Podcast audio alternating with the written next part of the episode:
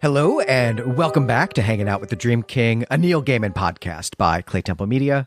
I'm Glenn McDorman. And I'm Brent Helt. In this episode, we're going to discuss Sandman number 13, The Doll's House, Part 4, Men of Good Fortune. Cover date of February 1990.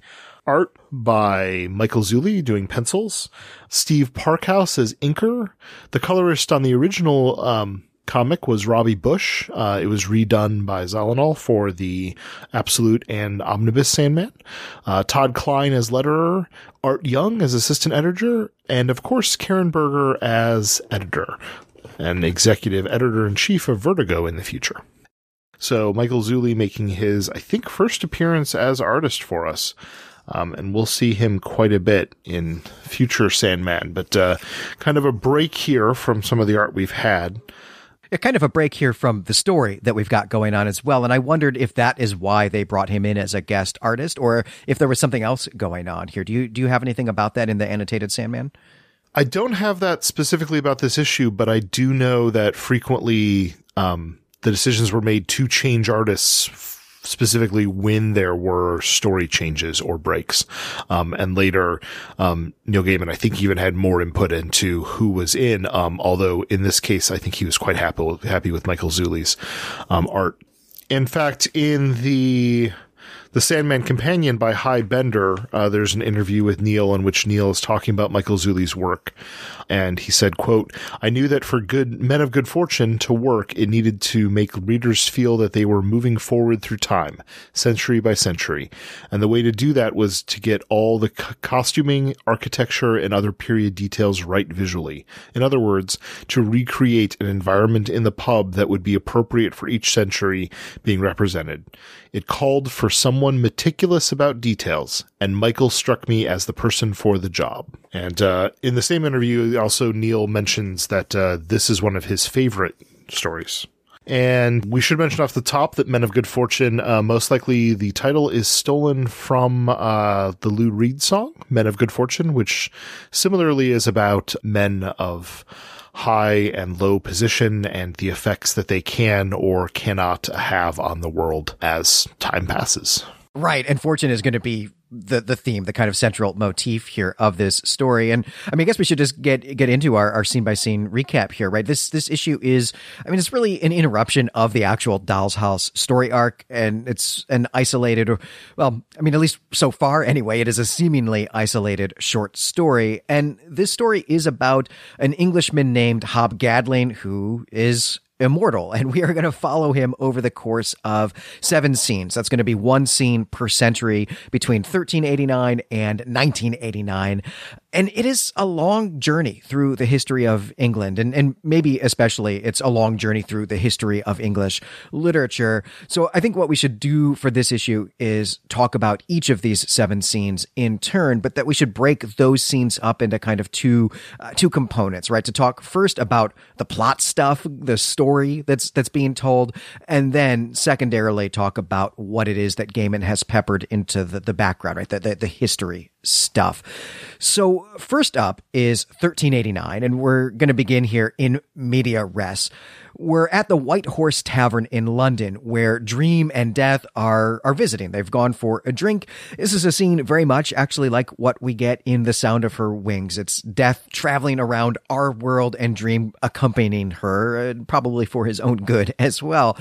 But this seems actually like this is the first time that they've done something like this, and it is at the behest of of Death, who thinks that doing this will in fact do Dream some good, right? To see humans on their terms instead of his. And this is where we see Hob Gadling for the first time. He's drinking, he's talking with some friends. We learn that mostly he's worked as a mercenary in the ongoing Hundred Years' War, and he doesn't want to die. And moreover, he doesn't intend to die. And he pronounces that he thinks that death is a con, that it's something that only happens to people because they believe that it is inevitable. Uh, and, and so really, I guess, right, to, to summarize up his feelings here, he goes on, you know, for this, about this for quite a while, but he believes that you can just choose to live forever, right? If you just don't believe in death, you can live forever. Now, of course, Dream and Death are here. They overhear this conversation, and Dream thinks it would be interesting to give him what he wants and see what happens. Death makes it so. Then she takes her leave while Dream goes over and introduces himself. I mean, he doesn't, you know, say that he's Dream, obviously, but he says hello and arranges to meet Hob Gadling back here in 100 years in 1489. And this is actually all that we're going to see of Death in this issue. And she seems very different to me than the manic pixie we met in The Sound of Her Wings. She seems much more serious here, and I had a hard time reading her emotions on the page. I mean, some of that's the art, some of that's the writing, but particularly her response to Dream's idea to grant Hob Gadling's wish. She actually seemed almost grumpy about that to me. Yeah, it was really hard for me to read her emotions as well. And you know, she's intent that her brother listen in and stop talking and complaining about stuff or talking about Faerie and instead listen to what the people are saying. But we don't get a lot. We do get one panel um, on page three of the issue where it is just her face, where she's lighting on an idea. But it, she looks very mischievous to me in that f- picture, more puckish almost, as opposed to like whimsical or fun. The way the death was that we met in New York City years and years later. So I don't know if it's just because she's so morose coming off of the period of the Black Death or if instead this is just, I, I, I can't tell. I, I really can't. Do you have any thoughts as to, you know, do you think maybe it's the amount of activity that she's had to do as death in this particular setting in this particular year versus when we see her in the late 20th century. And while there's a lot of tragedy that we saw in some ways that she was involved with, it was kind of not as common of a thing that she is maybe visiting people constantly. Well, I like the idea that she's just overworked here, and that's why she looks a little grumpy. That maybe this is the first vacation she's been able to take, or the first, you know, even even uh, day off she's been able to to take because of the Black Death. But I do think that probably she's busy all the time. I mean, in terms of percentages, we'll talk about this in a moment, the, the Black Death was, was pretty serious. But in terms of, of absolute numbers, I mean, the First World War, which is really the context in which our saga opens, uh, claimed even more lives. In fact, actually, historians often quite like to compare uh, the 14th century to the 20th century in terms of types of calamities that, that people faced. I mean, not necessarily in scholarship, but it's a fun thing to do in the classroom when you're teaching the 14th century to get students to try to empathize. Though, though now that students I have have actually not even, we're not even actually born in the 20th century, that's, uh, that's becoming less of a, of a successful way to, to do that. You all remember the um, influenza outbreak from earlier last century, right? right. Uh, no. yeah, yeah, literally a century ago. And in fact, actually, just this past week, I was teaching the First World War in class and really found myself talking about it as something that happened recently, and that, of course, they all know about because all of the the authors of their favorite children's books uh, were veterans of the First World War, which is true for us, right? We're thinking about Tolkien and Lewis and so on, and it's just not true for them, right? It turns out because they're these aren't even the students actually who read Harry Potter as kids. Uh, these are the students who read uh, Percy Jackson as kids, and uh, uh, he simply did not fight in the First World War, so they don't they don't have that background. Well, I, have kind of wandered us into talking about the historical and, and literary stuff here, so maybe let's just talk about what we get on the page, and we won't do everything though, because otherwise, you know, we'll take up too many of your commutes and workouts this week. Uh, but we can hit some of the highlights here, and we actually get five pages into the story before we get an explicit date. But Gaiman does a number of really interesting, really excellent things to let us know that we are at the end of the 14th century, even if we can't pin the precise date. I mean, and that's even in just the first panel we get this. Uh, one of the patrons says, War plague, and two bloody popes fighting like weasels in heat, which is a great simile. That's an amazing simile. another another Gaiman line here that I'm just going to start incorporating into my daily speech. But this line is really here because these are, in fact, the highlights of the 14th century. Uh, we've talked already. You invoked Brent here, the Black Death. That's 1348 to 1350, 13 51 maybe this is the plague that's being talked about here. And this is actually one of the few pre-modern episodes that i can count on my students to have heard of in high school. So uh, maybe here also we probably don't need to spend too much time talking about it. But it did kill about half of the population of europe as it spread and it had profound consequences on society on culture, on institutions, uh, uh, political institutions, but also religious institutions. And Hob here even tells us that half his village died in the, the plague, though That actually strikes me as a strange thing to say because he's clearly not old enough to have been around in 1349. And while the plague did hit England again in 1361 and then again in 1369, and then really for centuries, it's going to happen every really once a generation. But in those recurrences and, and, and all the other recurrences, the mortality rate's more like 15% rather than 50%, uh, which is what he's describing. But, you know, that's all right. I, I, don't need to quibble with the way that Gaiman is trying to capture kind of the spirit of the age here. And the war in this line is the Hundred Years' War. And as it says in the name, this was a very long war. And really, from the perspective of people at the time, this was a series of wars. And these wars were about who's going to rule France. The Plantagenet kings, or Plantagenet, if you actually live in England, the Plantagenet kings in England, who did also rule about half of France. In fact, ruled more of France than the king of France did. But they claimed that they were the rightful inheritors of the kingdom of France when the French king Charles IV died. Uh, the French end up winning this very long war, but the English did have a lot of success. And most of us have heard the St. Crispin's Day speech from Shakespeare's play Henry V, which is all about a series of victories about 30 years after this meeting in the pub. And Gaiman does have Hob Gadling tell us that he fought uh, in the first phases here of the Hundred Years' War. He says he fought under Buckingham in Burgundy. Uh, there was an Earl of Buckingham who led an English campaign in the early 1380s that seems clearly to be what Hob Gadling is talking about here. But I, I will again say that uh, Gaiman doesn't have that quite right. That campaign was in Brittany, not Burgundy. But, you know, also that's all right. Uh, and then we can come to the the last line here or the last element in this line here which is the the two popes uh, fighting like weasels in heat. The the two popes business is about what is known as the western schism. This has its origins in what is known as the avignon papacy or the babylonian captivity. This was a period in which there were two popes uh, one in france one in rome. And Western Europe was split over which was the legitimate pope, though obviously the French supported the one in France. And then because the French and the English are at war, the English naturally supported the one in Rome. And, and this is all really actually wrapped up in the politics of the, the Hundred Years' War. So that's actually all just one line here. There's a lot going on in the background. But as I said, we don't need to talk about all of it, but we absolutely have to hit the literary history reference here, which is that Geoffrey Chaucer is in this pub. He's here talking to a friend about his idea for the Canterbury Tales.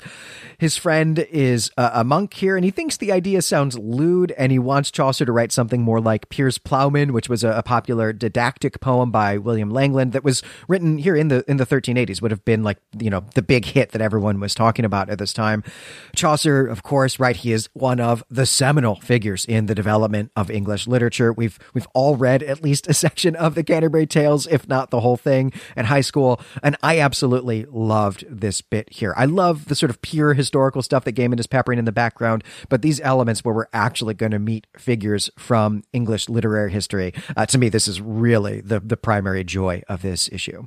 And it's really great how he does it because he he doesn't say like have the monk say Geoffrey Chaucer, blah blah blah. He just calls him Geoffrey. So it's it's it's subtle, but not that subtle. But it's not like smacking above the head, and there's not like a burst forth like special guest appearance by. You're right. It it is subtle, and it's it's done very well. And even some of their conversation is actually in French because we're dealing with a period here where uh, uh, elite members would still have been speaking a, a form of, of French. Middle English at this point is the English here, you know, and you probably have actually looked at some of the Canterbury Tales and I don't know, a facing translation or something when you've read it in high school, where you've seen that although you can figure out what the Middle English says, it is different.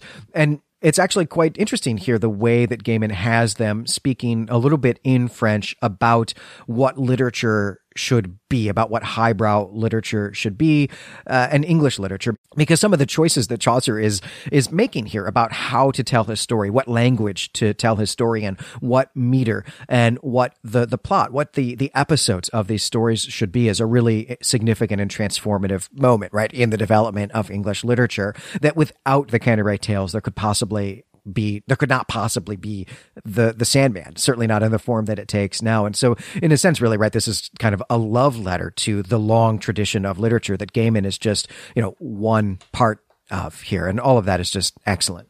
I'm not going to butcher the French, but uh, the translation here is the discussion of the language of the workers versus using flowery French language. And it's interesting also how much kind of class immediately comes into this conversation as well. That it's a discussion not just of the style of writing, but whether the writing is something that would appeal to broader worker class versus more the aristocratic class following the discussions that, you know, the word balloons we have before, where there's a lot of discussion of poll taxes and the, the need for a revolt or the fact that there can't be a revolt of peasants again. Um, so lots of kind of class issues here, which of course permeate all cultures, but very much are usually in the fore of the writings of folks from England, like Neil Gaiman is, um, where class is something that I think is more easily discussed than in America. We like to pretend like there are not classes, even though there very much are. There's, in theory, more mobility in America, but in practice, um, not always is the not always is that the case. So I think it's interesting to see the discussion of literature, but also the political is kind of continually wound into the discussion as well. Yes, absolutely. And of course, as you pointed out already at the beginning, the, the title of this piece comes from this Lou Reed song that is about just you're the circumstances of your birth. Are you born rich or are you born poor and how does that shape your life? How does that shape who you are? That is the motif that we're going to work with here. But you're right that in this very first panel, these class politics, uh, the idea of your station in life mattering to you, determining your identity, but also determining what your life is like, is right there in the first panel. I mean, these guys are talking about a poll tax and really just maybe the news of the day. But one of the things they're talking about is is Wat Tyler and John Ball. This was the the peasant uprising of 1381, in which uh, peasants. Wat Tyler was the the uh, a peasant. He was maybe a roofer. That might be what his last name Tyler means. That he was doing roofing tiles. Though we don't we don't actually know because he was a peasant, so we don't really have any uh, records of of him at all. And John Ball was a, a, a priest who believed that God's perfect creation demanded equality, demanded that there not be any classes, demanded that there not be a distinction between peasants and lords, between farmers and the people who actually own the land, that there should be economic equality as well as spiritual equality. The, the famous line from John Ball uh, in his, his famous sermon is when Adam delved and Eve span, who was then the gentleman? Meaning, right, that when God created Adam and Eve, there were no classes then, that everyone was going to be equal, and that if we want to live the way God intended us, we need to overthrow the aristocracy. Uh, and uh, so there was this massive peasant uprising. This was in, in 1381. It did not go well. Wat Tyler, John Ball executed for this by the king, uh, Richard the, the the second. There was some uh, some some treachery there. It's all quite quite dramatic as well. And whenever we have discussions of literature, of course, and what we might think of as highbrow versus maybe not lowbrow, but kind of appealing to a more common base. I mean, also, I think very much we should be aware we are reading this in a comic book, um, which is viewed by most people as being, you know, the funny books. And so this is, this is clearly kind of the literature of the working people in some ways, in ways that, particularly when you're writing this in 1989, 1990 versus even how it's perceived now. Although even now, you know, you're, you're not gonna, find a lot of comic books that are finding themselves in the um, approved fiction canon portions of any reading lists or um, in bookstores. You'll see them kind of still ghettoized to genre fiction, um, where usually it's thought of as more like, well, that's lowbrow stuff. So that's a fantastic observation you know, I know that The Sandman is great literature. I mean, truly great literature with capital letters. So I forget that, of course, to contemporaries, I mean, even to our contemporaries still today, that the fact that it's a comic book means that, or at least can mean that maybe it's not. And so Gaiman is, is, is working with that as well. It's a fantastic observation. I think we could probably leave 1389 behind. We do have, we have six more centuries to get through here. But before we do, I want to just remind listeners that, uh, you know, we do on the network here do a history podcast called Agnes, the late antique, medieval, and Byzantine podcast. And, uh, I've done an episode where I've interviewed interviewed someone who is a scholar of Chaucer's uh, work. Uh, you can check that out if you're into Chaucer, and I hope you hope you are, and I hope you will. But let's catapult forward a century here to 1489. This one is actually only three pages, so we'll probably spend a little less time on this one. This is the first appointment that Dream and Hob have together. Naturally, Hob is surprised to see that Dream has kept this appointment. I mean, he's also a little surprised that he hasn't actually died himself. And we should say too here that he also doesn't age, which is, you know, almost always a conceit of immortality stories. Uh, and so Hob here is curious about who Dream is. He notes that Dream is extremely pale, which is funny, but he's also concerned that Dream is the devil or a demon, though he allows that maybe he's a wizard or a saint instead. And it is not clear to me then at this point whether Hob thinks that his theory about death is true or whether he knows that Dream or, you know, knows that this anonymous pale dude, anyway, is the one who is keeping him alive unnaturally. What, what's your sense of that, Brent, of, of how much Hob understands about this? I think that Hob doesn't fully understand it, um, and so that's somewhat what he's trying to f- figure out in some ways. I am surprised that Hob has waited a hundred years to try to figure this out, and it could be because he, um, maybe he believed himself some of the nonsense he was saying that you could just not die just because everyone else is dying if you choose not to. In the prior time frame in 1389, um, but he clearly has worked out there's some kind of supernatural thing in effect because he's also clearly not aging. In fact, in fact, he appears much younger and kind of healthier in the art in this section. But I don't know if he fully understands kind of the role that Dream has. Um, he seems kind of comfortable with maybe not understanding that though. I mean, he asks questions if he's a wizard or saint or a demon, but he, I'm not sure he cares what the answer is. I think he's just curious. Um, and maybe he's just trying to find something out about Dream himself. And maybe it's just the way you ask questions of a new acquaintance to get to know them. It's not actually because he's trying to find out his own predicament. Right. Hob is certainly not one to look a gift horse in the mouth here, right? He's happy that he's got this, doesn't seem concerned about how it actually happened. I think you're right that he is just more interested in who Dream is just for the, the sake of it because he is surprised that Dream is there because he doesn't know when he meets him in the pub in 1389, he doesn't know that this is, you know, a supernatural being, uh, a numinous power, you know, an endless here in the in the cosmos. He just thinks he's a regular guy who's giving him a hard time, very much like his friends at the pub were, and kind of making fun of him a little bit. But then when he actually shows up, right, there's a bit of of surprise there. And I think that you're right that Hob is a curious guy that he wants to know who this person is. He's also quite affable and, and personable and, and, and, rather charming, as we'll see throughout. But I think that there's also a real sense for him that part of why Hob Gadling doesn't want to die is not just that, you know, given the choice of being dead and being alive, being alive is better, but that he kind of doesn't want to let go of the world, that he, he's interested in the world that part of why he wants to stick around is to th- see how things change, to see how things turn out. So I think he's a maybe intensely, maybe insatiably curious person. And I think that we even saw that back in 1389 where he had spent time thinking about like, well, why do people die? And could something be different as opposed to just like, nope, this is the accepted way of progressing. So this is, you know, what will happen. Um, so it's very much protagonist thinking, which again, in some ways, Hob is the protagonist of this particular issue just as much as Dream is which we've seen before in Sandman comics where sometimes Dream is clearly the backseat and is more the supporting character, while folks like John Constantine are more the protagonist of a given issue.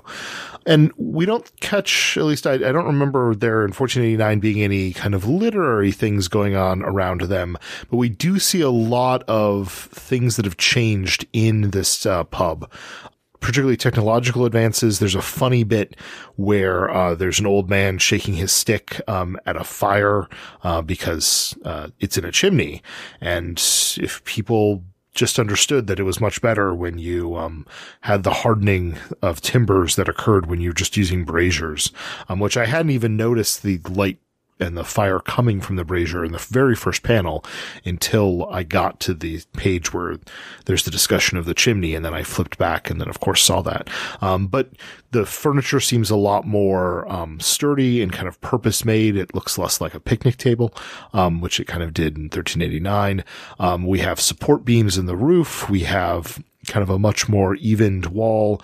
We also have women not just performing as kind of barmaid, but also sitting with uh, men to enjoy the company in the pub. And we have a couple people playing playing cards even. Um, so there's an acknowledgement of the spread of playing cards which uh, the annotated Sandman notes that the earliest um, authentic references to playing cards, uh, according to Leslie Klinger's uh, research in Europe, dated to 1377, and so they then spread from then. So it, it took some time for it to get to England, for it to be ubiquitous enough that you'd have a man and a woman clearly playing cards in this particular pub.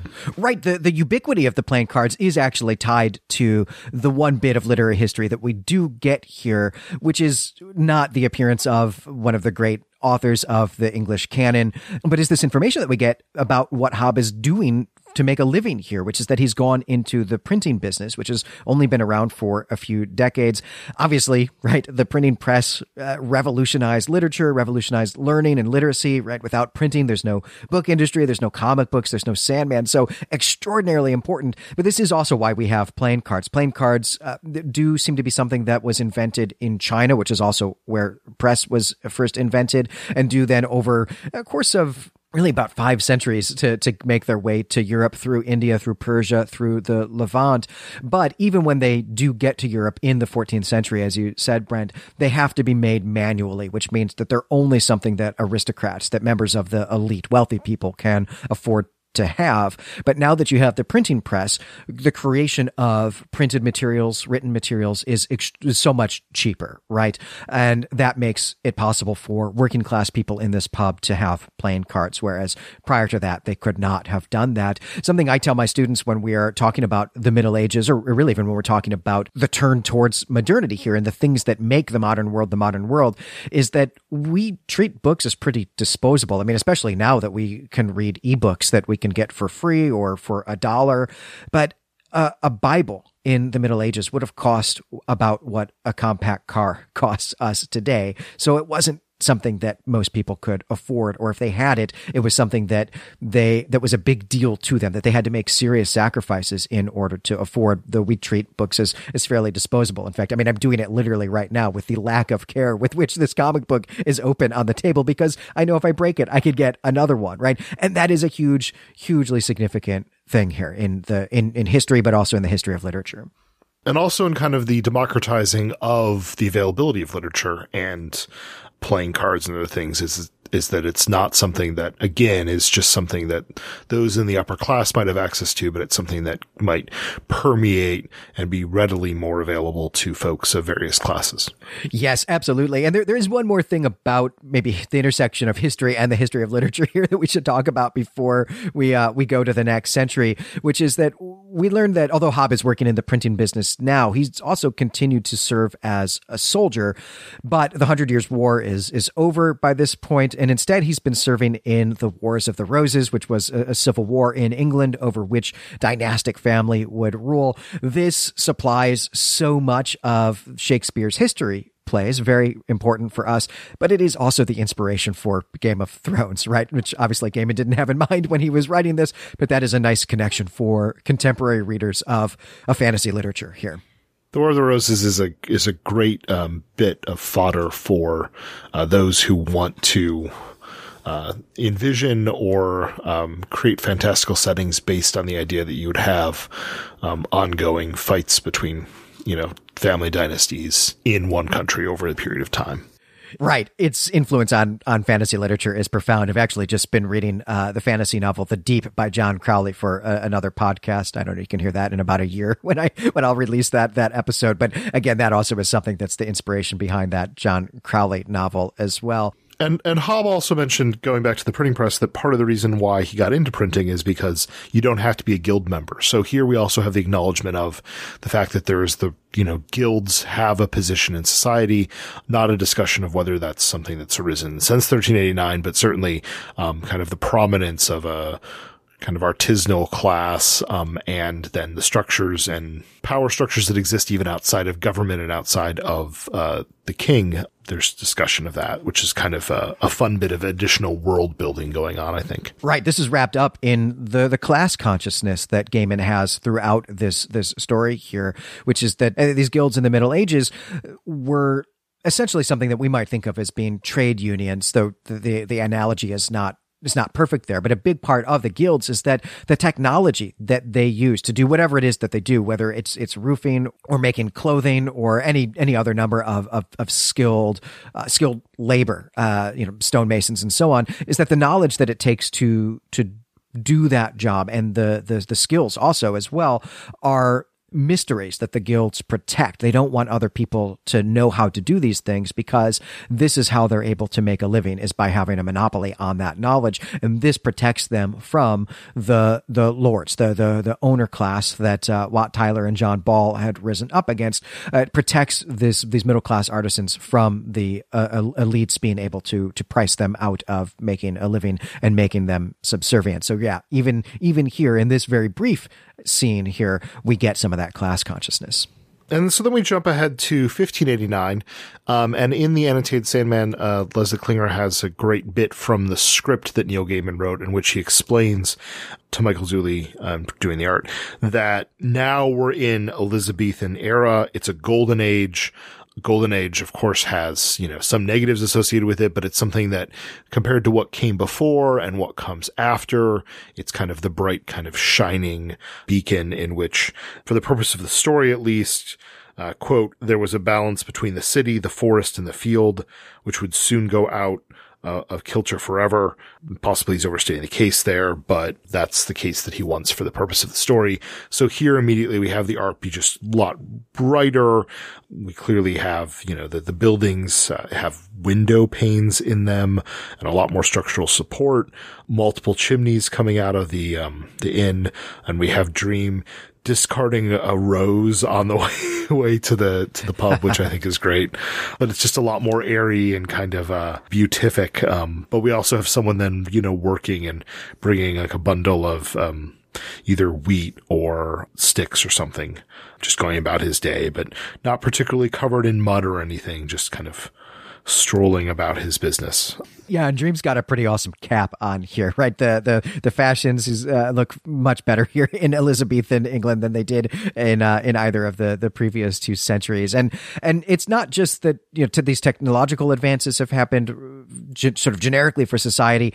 Hob has done extremely well for himself in the last hundred years. He's even Sir Robert Gadling now because he made a small fortune in this printing business, and then he made a larger fortune in in shipping or, or, or it's not quite clear which of those it is, but but something to do with the fact that also now we can sail across the Atlantic Ocean, and in fact there are Europeans living on the other side of the Atlantic Ocean, and that there's big business and big money to be made in shipping or shipbuilding, and of course, being rich, right? He's now been knighted. He's a proper aristocrat and he's even had a family now. He's got a wife. He's got a young son.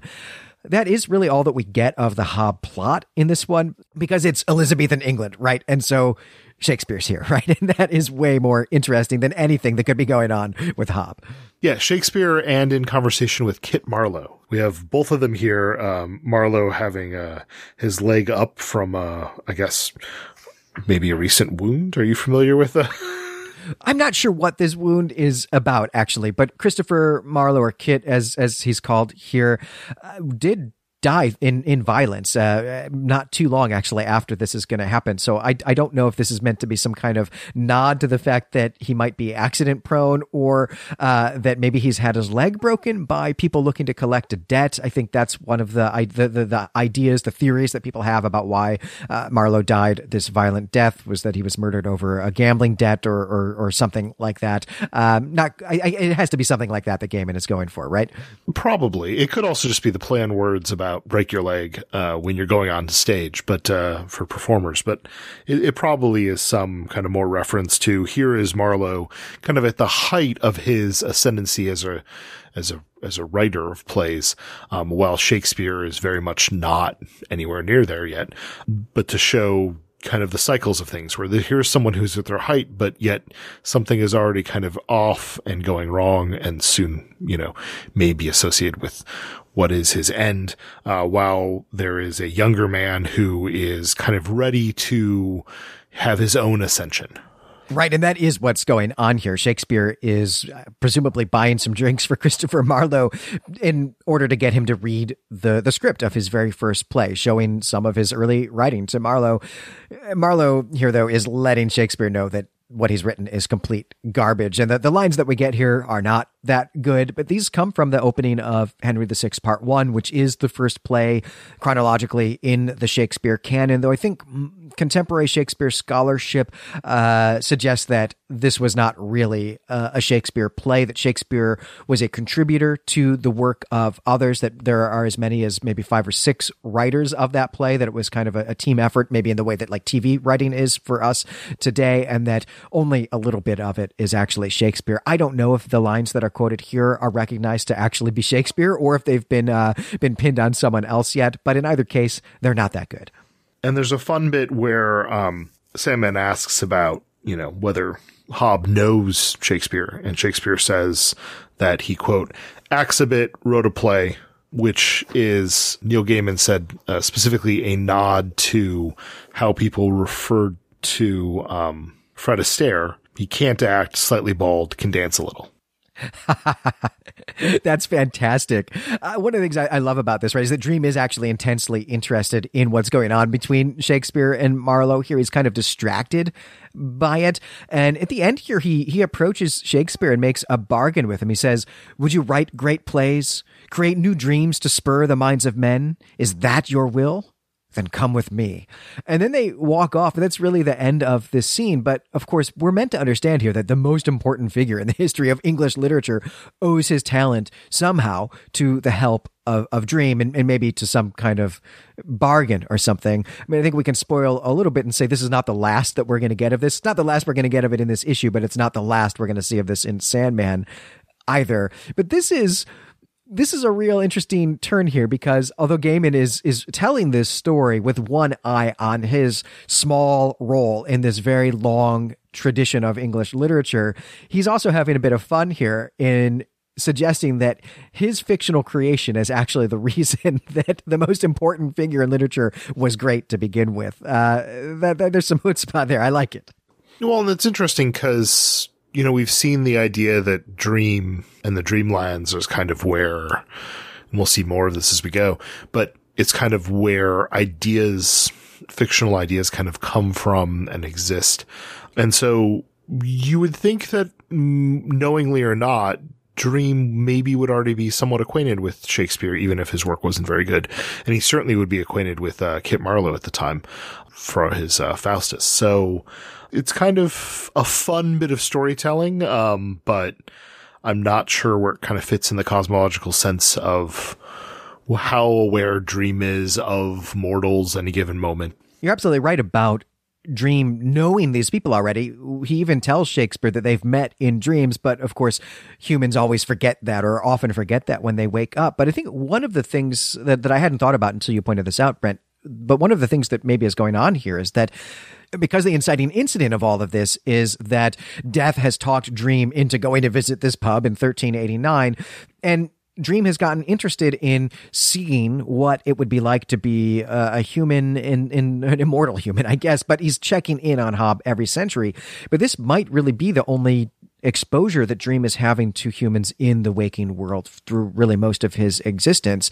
And so he's taking an interest not just in the stories that he gets in people's dreams, but in actually how that is translated into the waking world. This might be the first time that he's really taken an interest in that here just because of the accident of of all of this, the accident of the inciting incident here. It'll be interesting to see if that's true or not as we go through the saga. Yeah, it, it, certainly will be.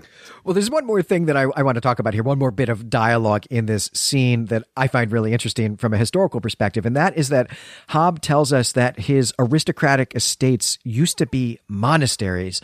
And what he's talking about here is called the dissolution of the monasteries. This was a part of the Reformation in England in the early 16th century. Henry VIII abolished monasteries and then he confiscated their land for himself. And this was a huge deal because monasteries owned about a fifth of the land in England. And how Hob managed to get some of this land, though, is that Henry VIII mostly didn't hold on to this land that he confiscated, but he sold it to people like Hob for cash because he needed that cash in order to go fight wars against Scotland and against France. And so again, here, this is actually even some of this class consciousness coming through that Hob is not an aristocrat, but he has become wealthy because of changing technologies that he's been able to be a part of, but he still can't transcend that class barrier until this moment where Henry VIII needs his money and will let him buy that class status for cash. So everything is going really well with Hob, and I'm sure 100 years from now he'll be. Nope, nope. Things go bad. right. This is where we get to the low point in the, the Lou Reed song, Men of Good Fortune. Yeah, 1689. This is another short one. Hob is no longer Sir Robert. In fact, he has fallen on such hard times that he's actually not even allowed into the White Horse, which, you know, is for gentry and decent folk, we're told here. And he says to Dream, he says, Do you know how hungry a man can get if he doesn't die, but doesn't eat. This again seems to be Gaiman drawing on the, the idea of Gollum here, right? Though uh, Hob's not going to quite suffer that fate. But Hob's story is is this. Here's how we got here. So his wife died in childbirth and his son died as a young man. And Hob suffered from depression after this. I mean, that's not a word that appears in the story, but that's clearly what's going on. He has suffered from depression here. Uh, what he, what he says is, I didn't go out much after that. And after 40 years of living in the same place without aging, the, the townspeople grew a little suspicious of that. And so, uh, they tried to drown him as a witch. And he lost his property and his fortune uh, because of this. And after this incident, he served as a soldier in the English Civil War, but he was on the wrong side of that conflict. And so things have just not worked out for him. And in fact, what he says is he's hated every second of the last 80 years. But even though he has hated all of that, despite all of this misfortune that has happened to him, he's not ready to die. He says, I got so much to live for. And I guess that's a healthy attitude, generally speaking, but there does also seem to be something maniacal here in his refusal to finish out his mortal years. I mean, the art is maybe a big part of why it seems maniacal to me. What, what, what did you make of that, Brent? The art definitely kind of connotes how terrible he's fallen and things have not been going well. He clearly is affected by the loss of his wife and child. Um, and so because of that, just didn't know what else to do and kind of lost his sense of purpose in many ways, it seemingly. It's just kind of sad. Yeah, it's extraordinarily heartbreaking. And I'm struck, though, by the fact that he wants to keep going, even though he doesn't seem to have anything specific that he wants to live for. But I wonder if the thing that he specifically wants to live for is to actually check in on Dream, that he maybe feels like he's actually in some kind of committed relationship with Dream, some kind of once a century friendship, but that is a real commitment to him. And that's something that's keeping his, him, and that's something that's keeping him grounded here in the world. Yeah. I mean, it, it could be that this is the only person who he, who he still knows, um, who he is still kind of close with and who has interactions with, as opposed to when he is on the street not eating food, then all he knows is for 80 years, well, I need to make it to this one person who at the very least will listen to me complain makes it sound like I'm too being too harsh, but just who will understand when I say after living hundreds of years already that the last 80 years have been this terrible. It's interesting too that that time, 80 years is almost the amount of time that Dream's life was really terrible as well when he was imprisoned, right? In the inciting incident for the whole saga. And so when we get to 1989, which is, you know, where we're going to end this issue, they may actually have something more in common here because of Dream's imprisonment, though we're not going to get anything about that. But that's maybe an interesting parallel going on here. Well, there are two historical items here in this scene. The first of them is the witchcraft craze, this fear of witches and the conducting of witch trials. This is something that my college students always think of as being medieval, but it is definitely not. This was not going on in the Middle Ages. This is something from the modern world. It is a modern phenomenon that was at its peak here in the 1600s. I have to say, too, this is actually the second episode I'm recording this week about 17th century witches, uh, because Brandon and I just did Edith Nesbit's story story, The Ebony Frame, for Elder Sign, our weird fiction podcast. So I don't know if you want more on witches, you can go check that out as well. The second item here is the English Civil War. This was really three successive wars of the 1640s going into the 1650s that ended with the abolishment of the English monarchy, which is, you know, uh, this, this class politics that we've been tracking throughout the story. And the, the war kind of went like this. One king, Charles I, was executed and his son, Charles II, was exiled. And after this, England, Wales, and Ireland were officially a commonwealth under the parliamentary leadership of Oliver Cromwell and then his son, Richard Cromwell. Uh, they both used the title Lord Protector, which does sound like a pretty awesome title. I'd rather be that than a king for sure. But mm-hmm. ultimately, this did not last. And in 1660, Charles II returned from exile and became king again. All of the violence in the civil wars, which which lasted almost a decade, was intense. It was profoundly destructive. About 100,000 people died. And while that is not much by the standards of the 20th century, as we, we talked about at the, the top of the show today, that was about a third of the population of London at the time. So this was a massive amount of violence. This was an extraordinary big deal. And then in the uh, background of the inn itself, or the pub, we see a number of changes. Uh, the chairs are now upholstered. Uh, the woodwork on the tables is a lot fancier. There are individual oil lanterns, both on the wall as well as on the tables. And there's just a lot of improvements that have seemingly gone on to the aesthetics of the place, in addition to them now having bouncers to prevent people from entering who are um, not appropriately uh, attired or classed quite right. Oh yeah, and the uh, the costume in here is uh, is uh, is crazy. You know, Dream's got the three pointed hat. He's got hose on, but like eight coats or something like that. The, the fashions are not as good as they were uh, a century ago. And you're right that all of the th- items here in the pub point to uh, prosperity and to technological advance. But I have to say, if I had to make the choice between the picnic bench and these upholstered chairs, I'm going to pick the picnic bench. These chairs do not actually look comfortable to me at all. And we do on the last page in this time period see a woman who seems to be taking notice of these two and their conversation. We haven't necessarily seen that in the art before where someone is specifically kind of aware of or perhaps eavesdropping on their conversation.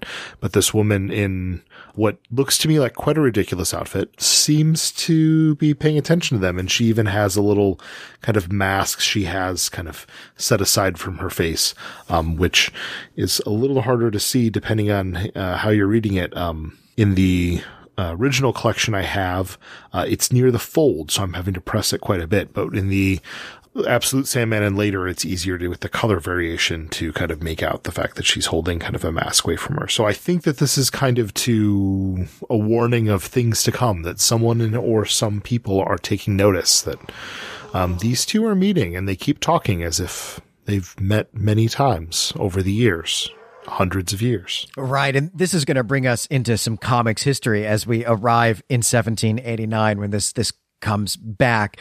Hob is rich again here, but we'll, we'll talk about how he's become rich in the, the next segment, the history segment here, because there's a lot to say about it, but also because we've got a genuine plot in this scene, really for the first time in this issue. Hob and Dream are having a nice conversation about Shakespeare when some ruffians put knives to their throats. And these ruffians, it turns out, are in the employ of Johanna Constantine, who has heard a story that the devil and the wandering Jew meet once a century in this tavern.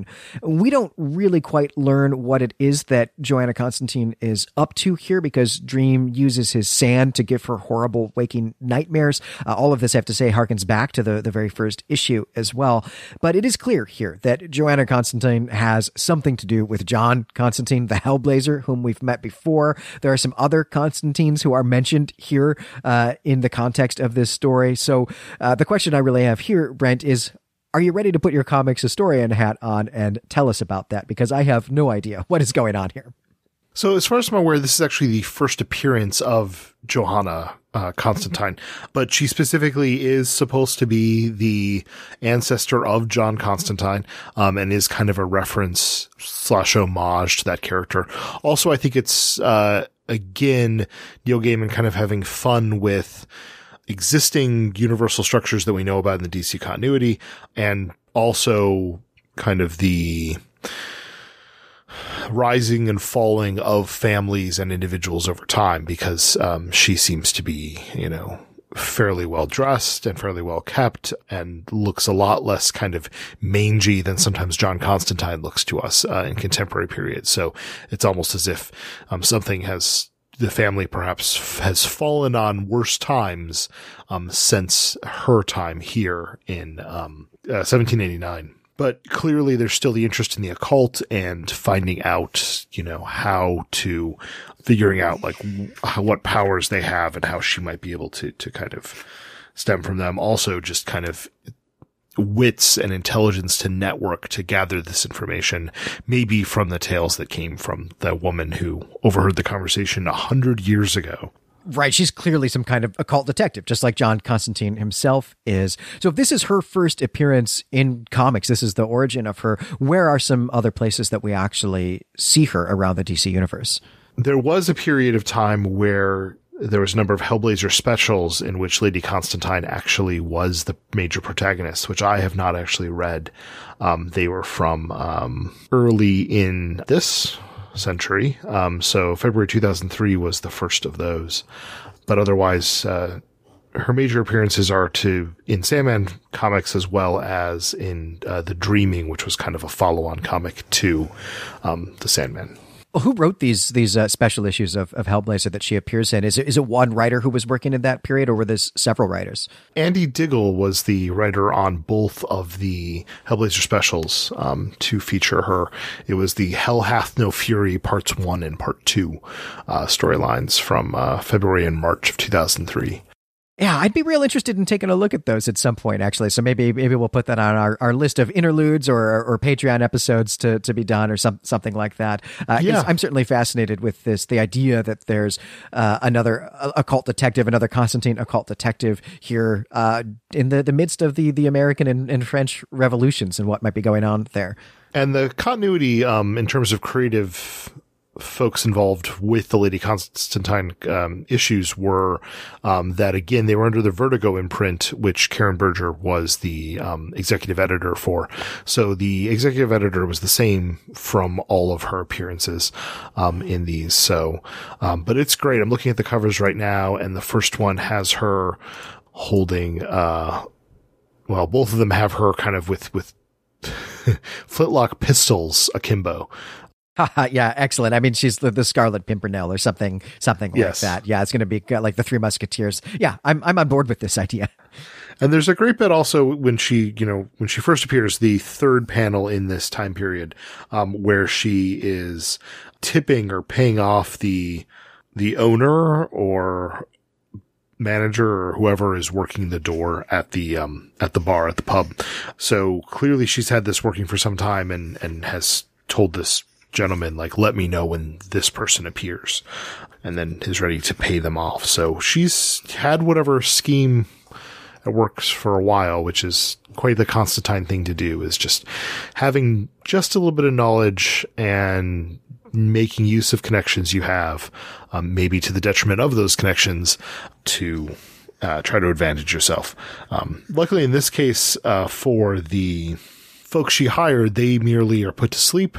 Um, but she is confronted with ghosts, old ghosts, which this is a problem that John Constantine frequently has where he is haunted quite literally by the ghosts of, um, friends. And so the way Sandman, um, Dream depicts it here, we're talking about Johanna Constantine is that he is uh, she has old ghosts that I have shown to her. Her kind walk amidst the flotsam of lives they have sacrificed for their own purposes, till friendless and alone they needs must make the final sacrifice, which sounds like something you'd say about John Constantine as well. So, uh, the more things change, the more things stay the same is very much kind of the spirit of this particular issue. And, uh, here we have it just in this little vignette of the Constantine family. Um, again, relying on the reader's understanding of John Constantine, the character who at this point, I'm not sure what the sales are of Hellblazer versus Sandman um, this early in the run, but it may be that readers of this comic are still more familiar with John Constantine in the Hellblazer comic or his origins in the Swamp Thing uh, comics that Alan Moore wrote. So he may be the more recognizable character. So it's kind of like throwing in a reference to Batman or Superman in the comic in some ways. Yeah, that's really interesting because I guess for me, this felt like almost like a backdoor pilot, right? Like the idea is if, if Gaiman's going to int- introduce, Gaiman's going to invent this character here, that the idea is that the Vertigo imprint was hoping maybe to get a spin-off series out of it, uh, which which I lament that there is not because I would be super fascinated to read that. So I don't know if you're uh, if you work for DC Comics and you're listening to this, well, I'll buy that issue. You've got at least one reader of that if you ever do want to make that uh, a full comic book. But uh, we should turn now, I think, to the the historical references here. There are several of them, but the one that I think we need to dwell on here is the Atlantic slave trade. This is how Hob has become rich again. It's by being a slave merchant. I think most of us know about the Atlantic slave trade since its legacy is still profoundly with us in, in our world. But this was the forced migration of somewhere between 10 and 12 million Africans to the New World to work as slaves. And of course, their descendants all had to work as slaves as well. So it's about 100 million people that this affects in a, a direct way. And in this issue, Dream is appalled appalled that Hob does this for a living, that he becomes rich off of this trade. He says, You take pride in treating your fellow humans as less than animals. And then at the end of the scene, he, he tells Hob to get out of this business. And I have to say that I find this interesting. We now, right, as high modern people, are all appalled by slavery, right? So dream sentiments here are our sentiments. They're the sentiments of us, the readers. But our sentiments now are historically strange, actually. Most human societies have engaged in some form of slavery. And given Dream's endlessness, I would expect him here to be more surprised by abolitionism than by slavery, which would have just been a normal feature of most human societies that Dream had ever encountered before. What, what, what did you make of this? So because um, this discussion between Dream and Hob is occurring kind of off screen because we're tracking visually what Johanna Constantine is doing, we can't see not that Dream is known for his emoting, but exactly what his reactions are other than um, his kind of questioning of Hob. But um, what's interesting here is also the juxtaposes against the discussion of King Lear, which at the time Hobbes says he saw a version that had a happy ending. So it's very much, I think, kind of a discussion of a society that is ignoring things it should know better by this point in time. One would think that by 1789 that you would understand that it's not okay to slave, to have slaves and to own people. And yet the same society being like, oh, let's take King Lear and give it a happy ending. So it's, it's kind of ignoring kind of the negativity. Um, and I think that's kind of what Hob is, is doing too. He's turning a blind eye.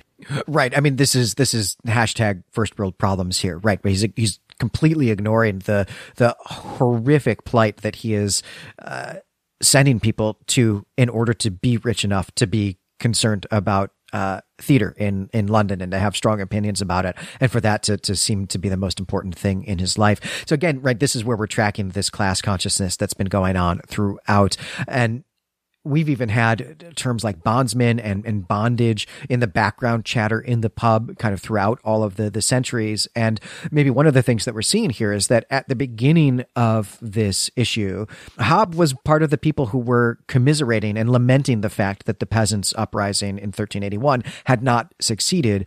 But here he is now on the other side of that, that he's the rich person who's exploiting other human beings for his own enrichment and not thinking anything about it, that he's actually become the thing that he was complaining about and that his friends were complaining about at any rate at the start of this issue. Well, I, I, do want to talk about this this Shakespeare business that you brought up, Brent. Uh, I think this is actually pretty important. This certainly is the thing that we're tracking here in terms of literary history as we, we go through this issue. Right? Hob says he's just seen a new production of King Lear, but they gave it this happy ending instead of the original extremely tragic ending. I mean, this is one of the most heartbreaking endings of any of Shakespeare's heartbreaking stories. But doing this, giving these plays a happy ending, was actually a pretty common practice. Really, one that began in the 17th century. In fact, it was really wrapped wrapped up in the English Civil War that we talked about in the previous scene, uh, because this has to do with Puritan values. And the idea here was to moralize literature, to make it wholesome, right? And this version of Lear is pretty famous, actually. It was written by Nahum Tate, and it was the version that was performed for almost 200 years. It's not until 1838 that the original is performed again. And this here, I think, in this scene, right, this is played for laughs a little bit as Hob complains about you know, he's, he's complaining about it, I guess, as a terrible remake, right? Which is basically our entire lives right now. But we do get something profound and I think something possibly cosmological from Dream in this moment where he says, that will not last. The great stories always return to their original forms. And this is capitalized, right? Great stories here is a proper noun. Dream seems to be treating stories here not as merely words, but as something almost metaphysical, something with a type of, of permanence that transcends mere record keeping, but also as something that has a natural state to which they will return if left a- alone. This is a fascinating bit of metaphysics here. Yeah, it really is. And it, it kind of makes you think in terms of we've seen that he creates dreams and nightmares. And so those in, some ways are stories that are only affecting things within the dreamlands normally, except for when we've seen that they've left the dreamlands in the sake of the Corinthian and Hob and, or not Hob, Brute and Glob. Um, so the idea that these things kind of have their own kind of permanence and that it is appropriate that they be capitalized, that these are proper nouns. Um, and that also they have kind of their own kind of platonic form. And so deviations from that, you know, flickering on the wall in the cave is not really what that story is. What that story is, is actually, you know, this, this tragic tale, um, is, is very interesting.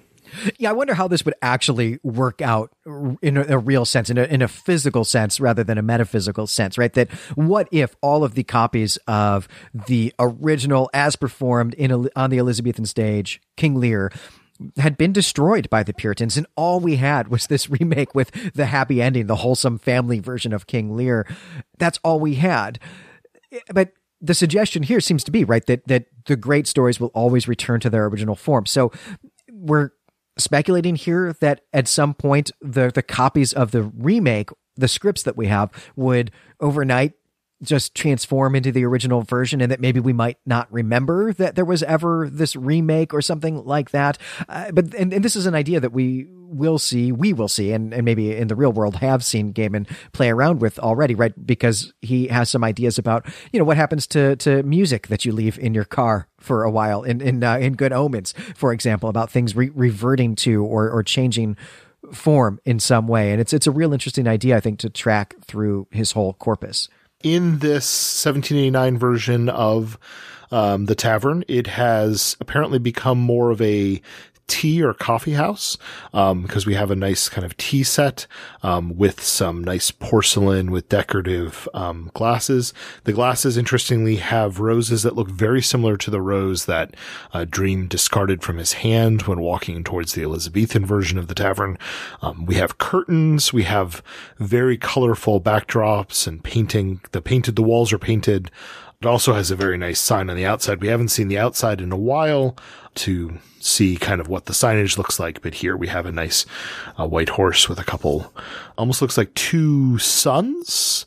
Uh, and I wonder if those are references to kind of the two kind of metaphysical folks, supernatural folks who are visiting here. We've got the two figures who are always kind of visiting Hob and Dream. And it also made me think, uh, I, I've been thinking all along a little bit, but more so here when I saw that sign.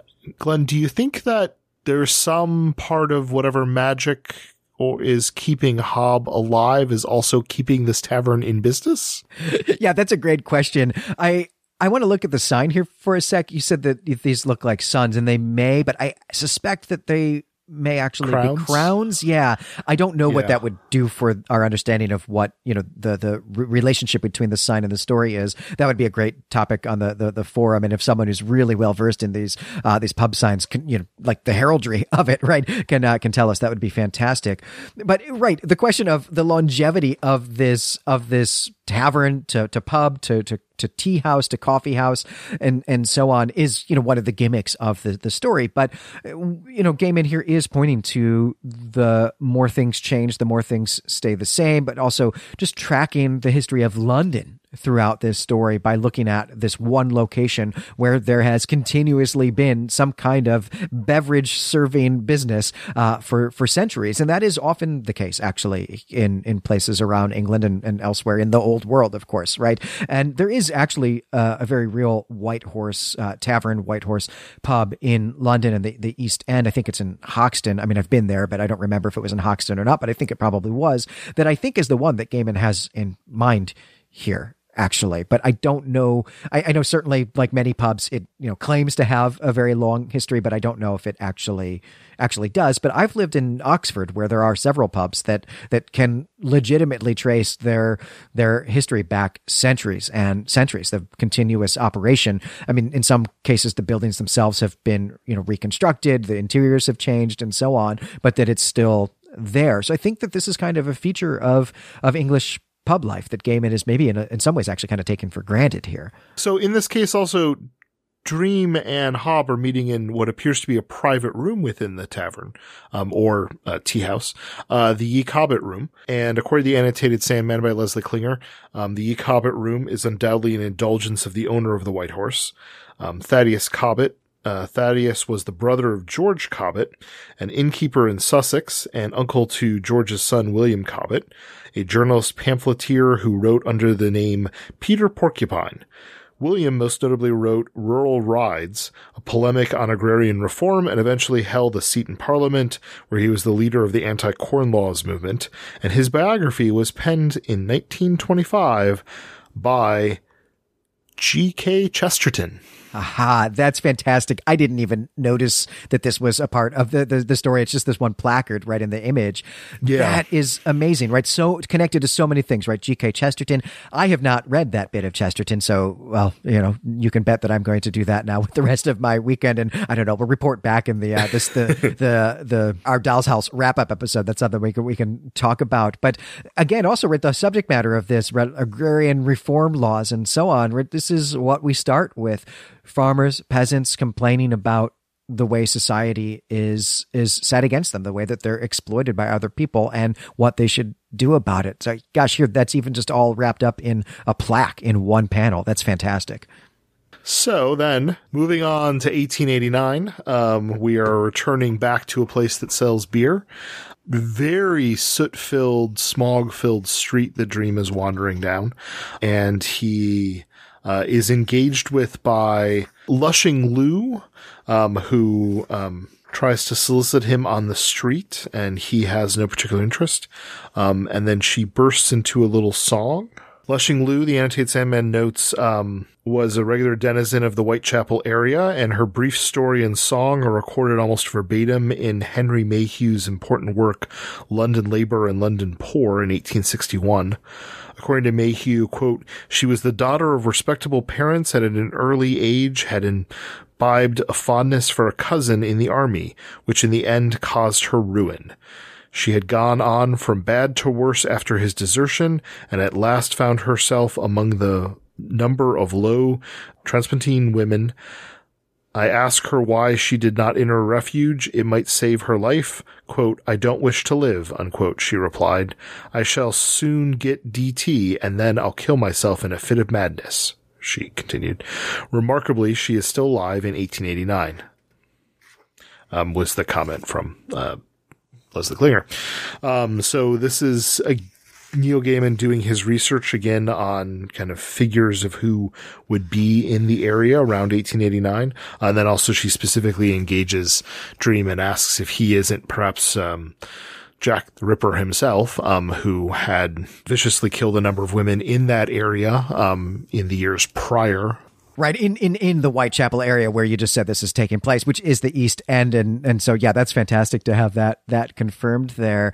And real interesting idea here too right just that of thinking of jack the ripper actually as someone who although a genuine historical figure i think actually for most of us exists more as a literary figure that we've encountered him more in horror stories than we've encountered him uh, in anything else. In fact i was just actually literally watching the star trek episode uh, about jack the ripper just a, a few nights ago for example example.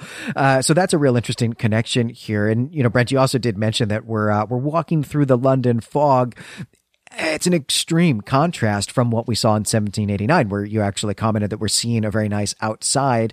And this is the first time that we've actually seen then the outside of the, the White Horse as being really urban in any way, right? This is the London that looks familiar to us uh, for the first time. And that's the growth of the city is one part of that, but also is simply the development of the construction techniques that we use today and the literal erection of the buildings that are still in London really date from the, the, the mid and late Victorian period here. So this is now really the, the first scene that we're going to have that's really part of high modernity. That's part of the world that, that we live in. And the story with Hob here is really quite interesting, right? Hob's been careful this time coming to the White Horse about a month ago in order to avoid any more, you know, surprises from occult detectives. But he also says here that now he's actually met lots of people who also don't die, right? There's, there's Mad Hetty, whom we've met in the Sandman, but there's also a bloke who calls himself Blood. Brent, I have to imagine that you know who Blood is, even though I don't. So I'm hoping you can enlighten me here. Ah, but Glenn, you have met Blood because Blood is the poor mortal who um, has Etrigan imprisoned within him. So uh, the demon Etrigan, when Sandman visits Hell, uh, the rhyming demon, basically shares a host body with uh, a mortal. Well, who's living a very long time, so maybe not mortal, with a human, we'll say, uh, named Jason Blood. Oh, that's fantastic! I, you, of course, you told us all about this when we met him in A Hope in Hell, but I had forgotten some of those those details. Uh, that's really that's really fascinating. Well, the the the plot here is that Hob tells Dream that he thinks that the reason that they have this arrangement, the two of them keep meeting here, is not because Dream is curious about what will happen to a human who lives forever, because there are all sorts of humans who are living forever, and and Dream surely could check in on them. And so what's going on here really is that Dream needs a companion. He needs a friend. He needs someone who won't die in 30 or 100 years because Dream is lonely, right? But this is not something that Dream takes well, and he storms out. And Hob calls after him, I'll be here in a hundred years' time. If you're here then too, it'll be because we're friends. And we're going to see what happens in just a minute, but I'm really interested here in Dream's I don't know. I, I would describe this as an almost violent reaction to someone wanting to talk to him about emotions. That's uh, that's an intense reaction. It is, um, but I think it calls back to me how he has dealt with Nada um, to this point, where he is very careless with the way that he treated her, objectifying her, and kind of taking what he wants from her. And then when she tries to set him aside, um, he then has her sent to hell to, to suffer for, for eons, essentially.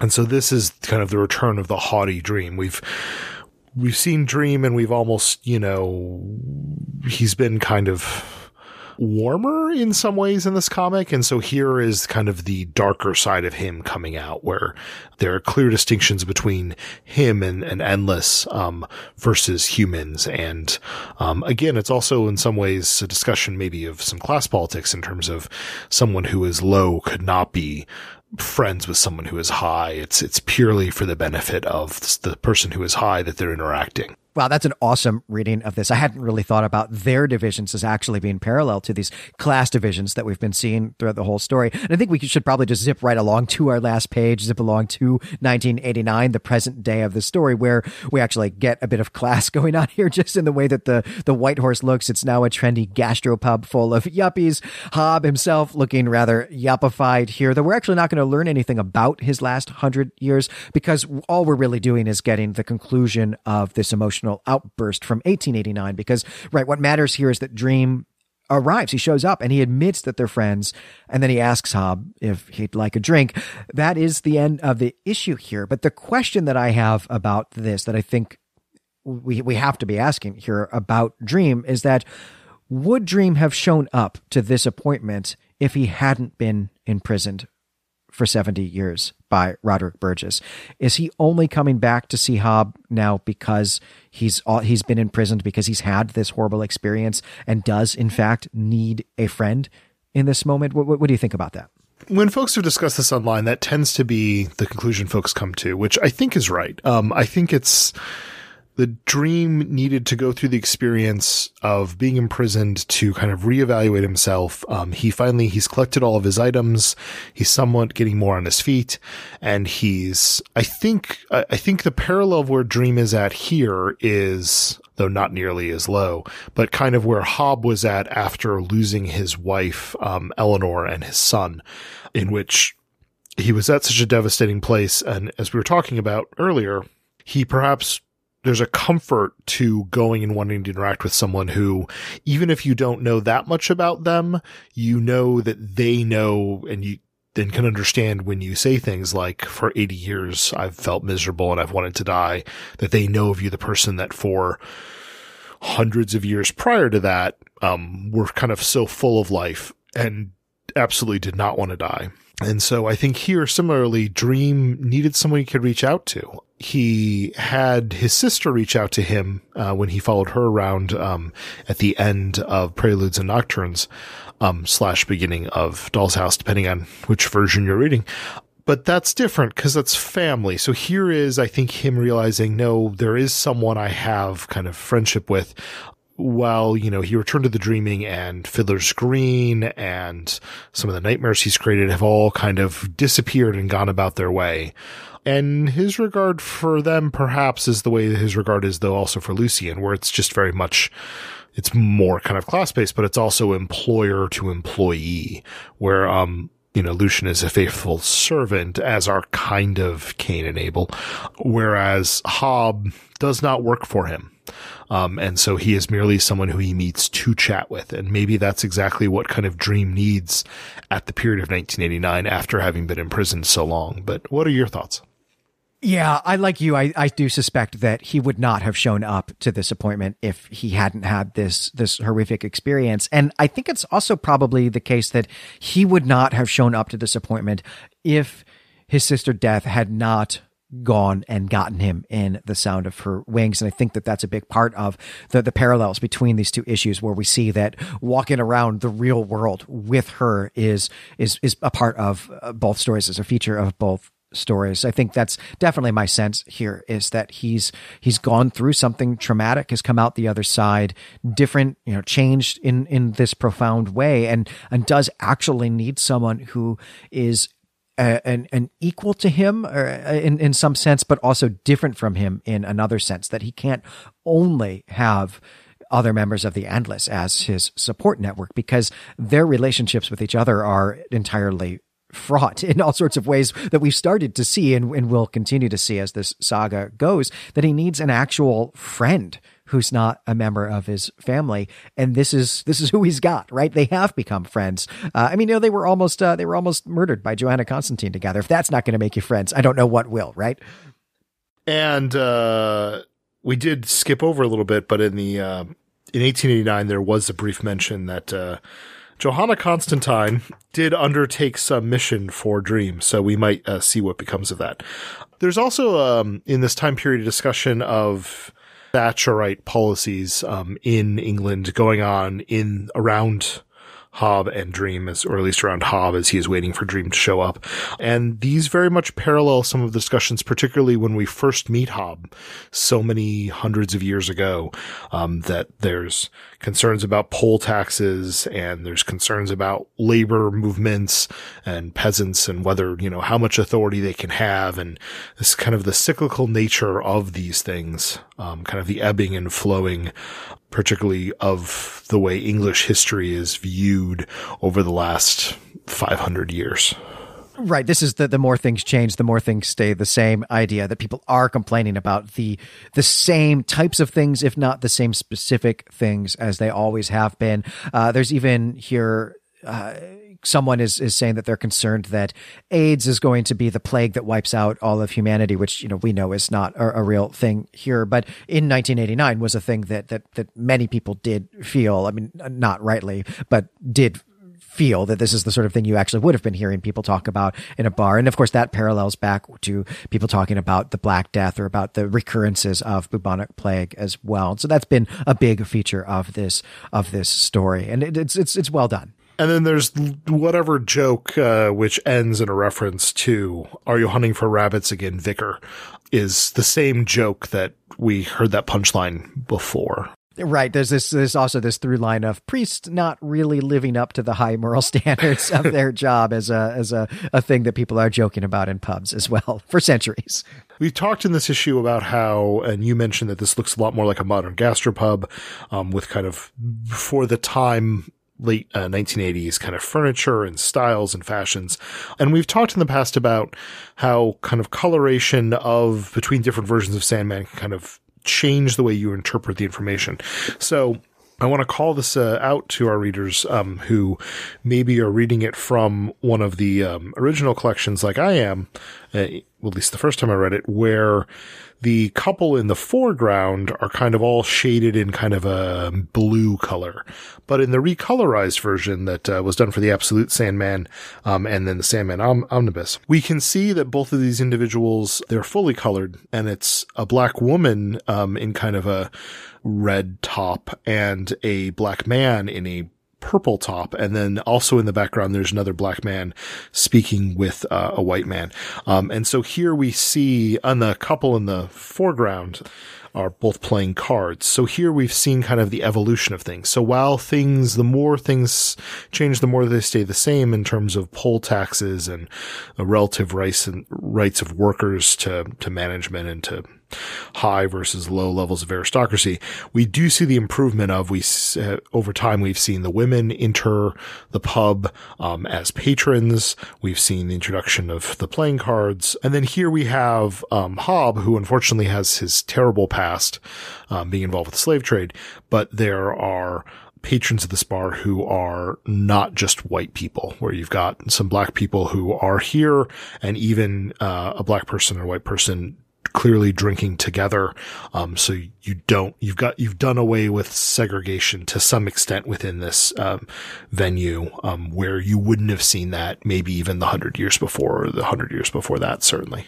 Yeah, that's a great observation. I hadn't noticed that, even though I, I did read both the original color and the the updated coloring for for this. I just didn't notice that there was actually that difference between them. But that's a pretty significant change, right? That clearly one of the things that Gaiman had in mind here kind of gets left out of the way that this was originally published. Uh, and that's kind of a shame, but I'm glad that you've pointed that out because I think all of the things that we're seeing in the background here, right, are, are Gaiman showing us the way that uh, the world, maybe the fortune of the world has ebbed and flowed here, but that where we are in 1989, even though it has a lot of things in common, maybe with 1389, is better. That if we had the choice, we would live in 1989, not any of these other 89s that we possibly could have chosen here in these past six centuries so the one thing that struck me particularly, um, I think it didn't strike me, Glenn, until we hit 1889, but then looking back at 1789 as well, the way Dream is dressed in both 1789 and 1889 reminds me very much of the way I envisioned in 1889 Bram Stoker describing Dracula which uh, just kind of struck me as you've got this, you know, very pale person who's living forever and constantly revisiting this place. And then with 1889 and um, the setting of London. Um, I-, I wondered how much of it was intentional to pick those particular looks and styles, either from Neil Gaiman or that Michael Zulli did when he went to do the penciling. Um, what, what are your thoughts on is Dream kind of in some ways the inspiration for the, at least the appearance of what Dracula could look like? Yeah, that's a great question. So, so I'll just say this was going to be my favorite panel. So maybe we'll just move into our favorite panel segments here. Uh, and it was actually hard for me to not pick something with Shakespeare in it because I'm a huge Shakespeare fan. And there are also a lot of awesome costumes all throughout the issue. Uh, Dream in a lot of silly hats might be another way to put it, I suppose. But this one I love here, right? This establishing shot that we get of 1889 of Dream in this top hat and the dark cloak walking through the London fog at night resonates with me in large part because this is something that exists in my imagination of literature, like Dracula that you're you're mentioning here.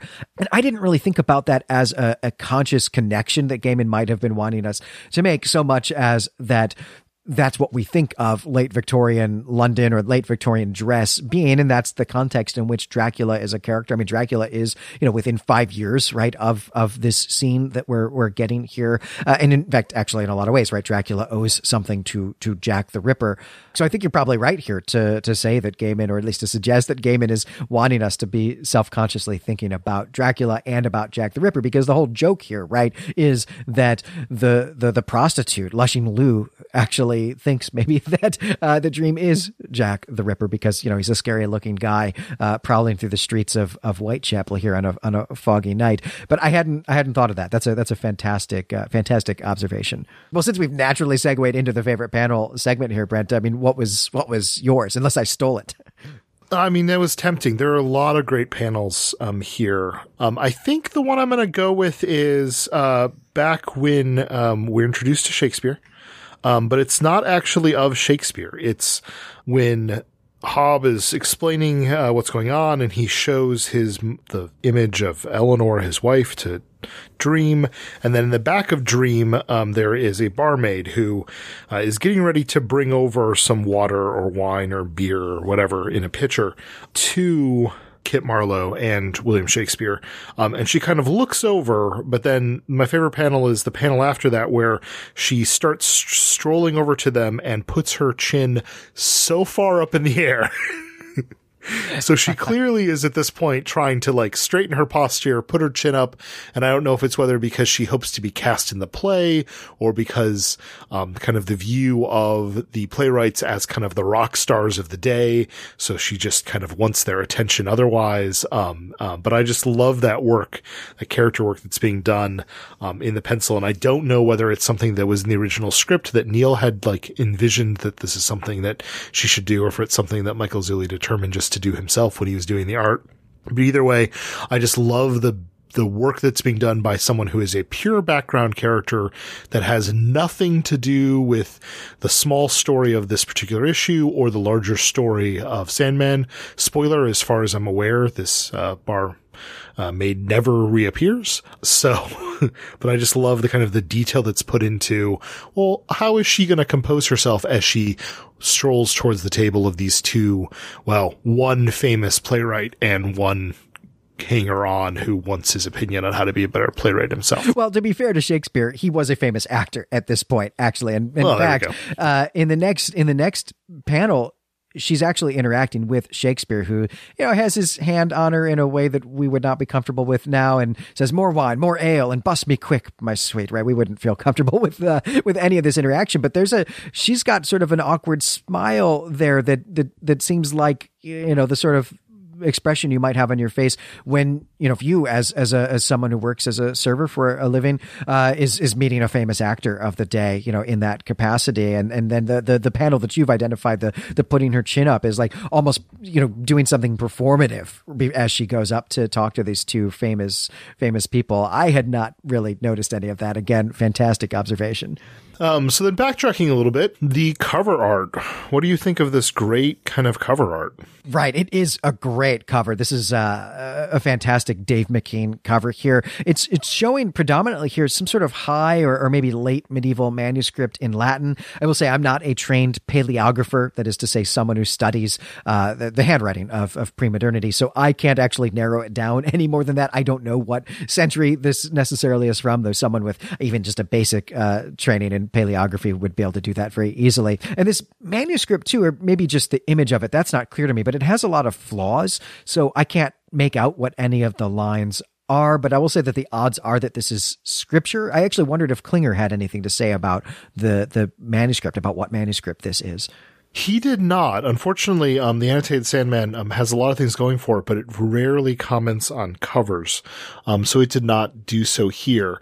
Um, and in Dave McKean's Dust Covers collection, it merely tells us what the materials were to use to make it. Um, there's no reference to what the manuscript was. It's just ink, photography, paper, and watch. So it's interesting to me that that was an actual watch that he broke apart to um, make that part of the art, but no reference to what the manuscript is. That's interesting. It almost kind of suggests that he manufactured the manuscript, right? That it's not an authentic manuscript, but that he created it. I mean, presumably, gosh, that's, I mean, that's what you would have to do because otherwise you'd be damaging this manuscript that we, we need. I mean, even if it is just a, a bit of scripture and we have, you know, thousands of 14th and 15th century Bibles and maybe don't need it, I still, no one would let you damage this manuscript uh, in order to do that. I, I would love to know more about this. I don't know. This is going on my list of things to ask him at a con if we ever, you know, get to get to see him at one. But the other thing that's that's going on here, right? The other image that we have is human skeletons. This is a classic type of image from the Black Death, even though this is actually like a, a modern X-ray image, I, I, I, guess. And then, yeah, I didn't realize that this was going to be genuinely a broken watch or broken, you know, clock lying on top of the, the manuscript. But all of these are ideas that we see in this story, right? We've got the Middle Ages, we have the Black Death, we have actual death, and also the idea that time, um, or maybe not time, but like a lifetime, uh, just isn't the same for Hob as it is for for for you and me, for the the readers. Uh, that that's kind of what I make of the the cover. What did you think of it? Yeah, I think that Hob is the the clock is broken for him. His time is not running out or running. You know, it's it's moving forward, but it's not. There's not a point in which the hour hand is going to return to you know the place of nothingness, uh, at least in the near future. Um, and the collection of skeletons, they all seem to be. It's almost as if they're standing or moving, and it looks like maybe there's a torso with flesh on it that's closer to us. I wonder if that's Hob and in kind of a little right of center. And then to the far left, there is, um, what I think is Neil Gaiman's head, but I'm thinking in this purpose that's supposed to maybe be Dream. So we've got a number of skeletons. These are the people who, um, just over the course of time, as humans do, die. Um, but yet we have Hob, and Dream who are continuing to move among these people who otherwise kind of have ends of their lives themselves. But here we have this immortal man and the endless kind of shadowy creature who he meets with. Yeah, fantastic observations about about what's going on in that image. And I have to say, I loved this cover. Uh, this is probably going to be a prime candidate for me when we do our, our wrap up episode for for picking uh, a, a, favorite cover. Well, we should we should move on. We got to talk about the title here, right? Men of Good Fortune. We we brought it up at the top of the the show, but uh, you know we can talk a little bit more in depth here about this Lou Reed song, Men of Good Fortune, with which which contrasts men of good fortune with men of poor beginnings, right? The sort of uh, two conflicting identities here, but there are also kind of two conflicting visions of what this is in the song, right? There's this idea that if you aren't born rich, you'll never get rich and you'll never matter. But on the other hand, people born rich don't really have anything to strive for. Uh, while those while those who are born poor are often willing even to die to become rich, and that that that greed, maybe to think about it in kind of Adam Smith terms actually drives a lot of historical change. That's a really interesting idea in the song. Uh, and I guess we do see something like that here throughout the story as well. If you're doing well, then you don't have anywhere to go but down, seemingly. Uh, while as if you're doing poorly, then um, the way the lyric has it is that you can do anything. Um, I don't know that you actually can do anything, given the way capitalist system works. Um, but uh, that's the hope of what it would be, um, at least. But I also think that the Men of Good Fortune is a reference specifically to we have two men um, in the form of Dream and Hob, and they have a number of fortunes that come and go. Hob's come and go up and down throughout the course of his life. Um, but his fortunes are good at the end. In, in 1989, when we catch up with him, he is not not eating as he was earlier. He also is not, as far as we know, benefiting off of the slave trade um, the way he was um, hundreds of years earlier.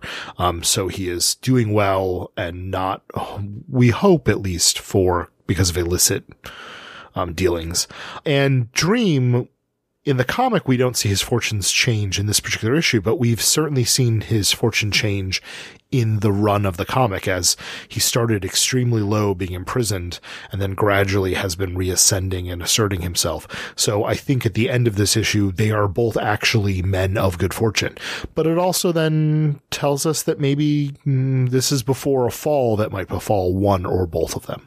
Right, because the the way that we've been tracking the ebbs and flows, we've seen a lot more ebb and flow uh, for for Hob than we have of Dream. But actually, we know, of course, right. This is the story that we've been reading. Is actually, uh, you know, the inciting incident of it is uh, a, a, turn for the worse for him, and things seem to be on the up, and they seem maybe to be for Hob here as well. So it will be interesting to see if we uh, how that how that tracks out, and I, I do think that we're going to see Hob uh, uh, again. That's certainly the sense that I have of this of of, of part of why Gaiman is telling this story here is to, to use Hob later as we are building the cast of characters of Dreams Present. That we've got uh, Mad Hetty, we've got uh, John Constantine, who's at least who's at least invoked in kind of spirit here through through his ancestor, and now we've got this other human character here who who's uh, just walking the streets of London and maybe someone who's going to be important in the story as it progresses.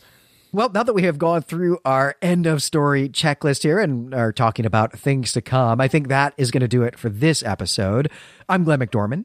And I'm Brent Helt. You can find us and our other creative projects at claytemplemedia.com head on over to the Clay Temple forums and let us know what you thought of Men of Good Fortune, and especially if you uh, if you have good training or good experience in uh, in reading pub signs, let us know if those were suns or crowns and what it all might mean.